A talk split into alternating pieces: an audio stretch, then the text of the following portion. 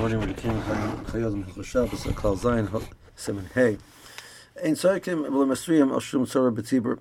So they do not call out means they have public tefillahs where there's there's calling davening loudly. B'Lemasriyam, uh, the, the Rambam when he talks about the dinner Hilostanias, he says the psukim describe it that they would blow the shofars, would blow the churches actually. Uh, so that was called B'Masriyam. Uh, so that's what they did when there was a tzara. That was part of the, the tefillah process was being masriya. Um, so, uh, which is brought down in Hilastanius, in the Shulchan Aruch, uh, that uh, that the din midaraisa one should do so. The Mishnah has a long uh, attempt to explain why now is we don't do that anymore. It brings multiple suggestions why nowadays we don't do it. Uh, but uh, there was once upon a time, which that's the, that's what they did. They did all the of, the psukim. That there was a, was a tzara. They would be masriya. They would blow shofar. They would blow chatzotzers or shofars. Uh, so, but we don't do that on Shabbos. So even though during the weekday we do do that, uh, when they were doing that, uh, but on Shabbos not. Shum tzara b'tzibur and tzara of the tzibur, uh, we do not. We're not sayak and we're not Maria. Chutz v'tzaras mezanis if there is a uh, right now there is a famine, they don't have food, so that requires tefillah, and the tefillah should be is can be done even on Shabbos. Or a city which is being besieged, so it's the middle of a war. So we're davening for the Bnei Ha'ir that they should be saved from their, their siege, from the war which is which is affecting them so that's an immediate need. So one is allowed to be tzayyik um, at that point in time. However, Maria, we do not do even in that circumstance.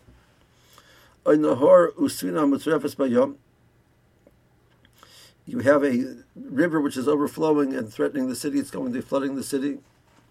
Or you have a, a ship which we have. We've received word that the ship is uh, battling the waves, it might be a, uh, it's potentially in, in danger of, of, sinking and drowning the people.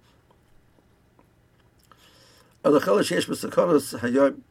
as a person who's immediately, he's deathly ill, uh, and there's an, a sakana at this point in time, there's a crisis. So, so there's, there's, there's an immediate concern that the person might die. So we need to daven. Um, so we call out and we daven to Kodesh Baruch Hu under those circumstances. Uh, but you notice that the, the, language does not mention that we're Maria, so the din of not Maria on Shabbos still remains, even in those circumstances. Even though during the week uh, the din was to be Maria. Again, we don't do that nowadays. We're not sure, not sure exactly why, but but when they when they did do that, they would daven on Shabbos, but they would not be Maria.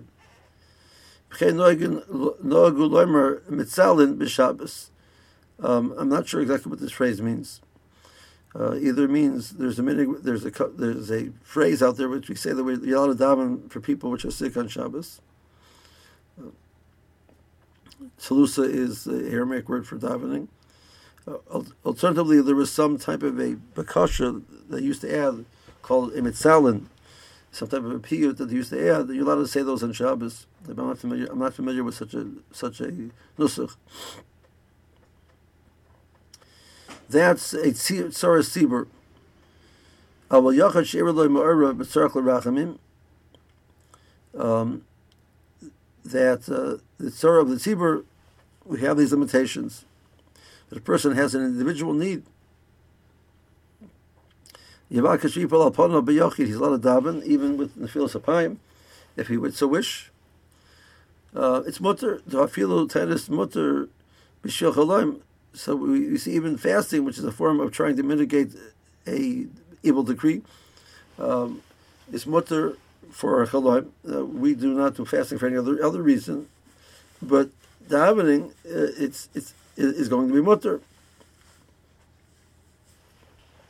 We have to clarify this point exactly what are the parameters of when the Yachid is allowed to do that. Beshem will do that in the next year.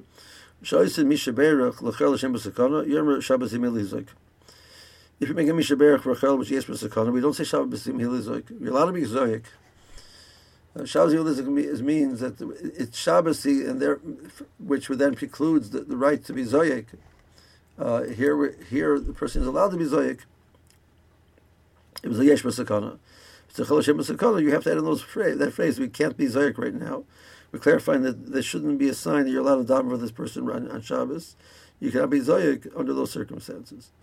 We have to clarify these halachas more. Best Hashem in the next year. Meanwhile, have a good day.